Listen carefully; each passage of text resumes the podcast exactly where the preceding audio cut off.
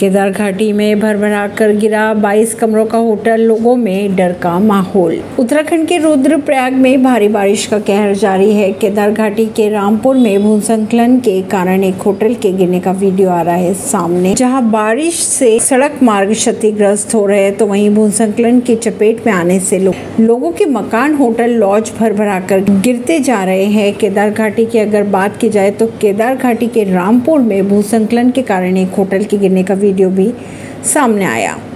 कहा यह जा रहा है कि इस होटल में 22 कमरे थे। भारी बारिश के कारण इस होटल के नीचे जमीन दरकने के कारण होटल में दरारें आ गई थी। इस होटल को आनन फानन में खाली भी करवाया गया था। सुबह होटल की दीवारों ने जवाब दे दिया और ये होटल भरभरा कर गिर गई। कहा यह भी जा रहा है कि होटल के संचालक की समझदारी की वजह से ये दुर्घटना टल गई। ऐसी ही खबरों को जानने के लिए जुड़े रहिए जनता से रिश्ता पॉडकास्ट से। परवीन अर्शी, नई दिल्ली से।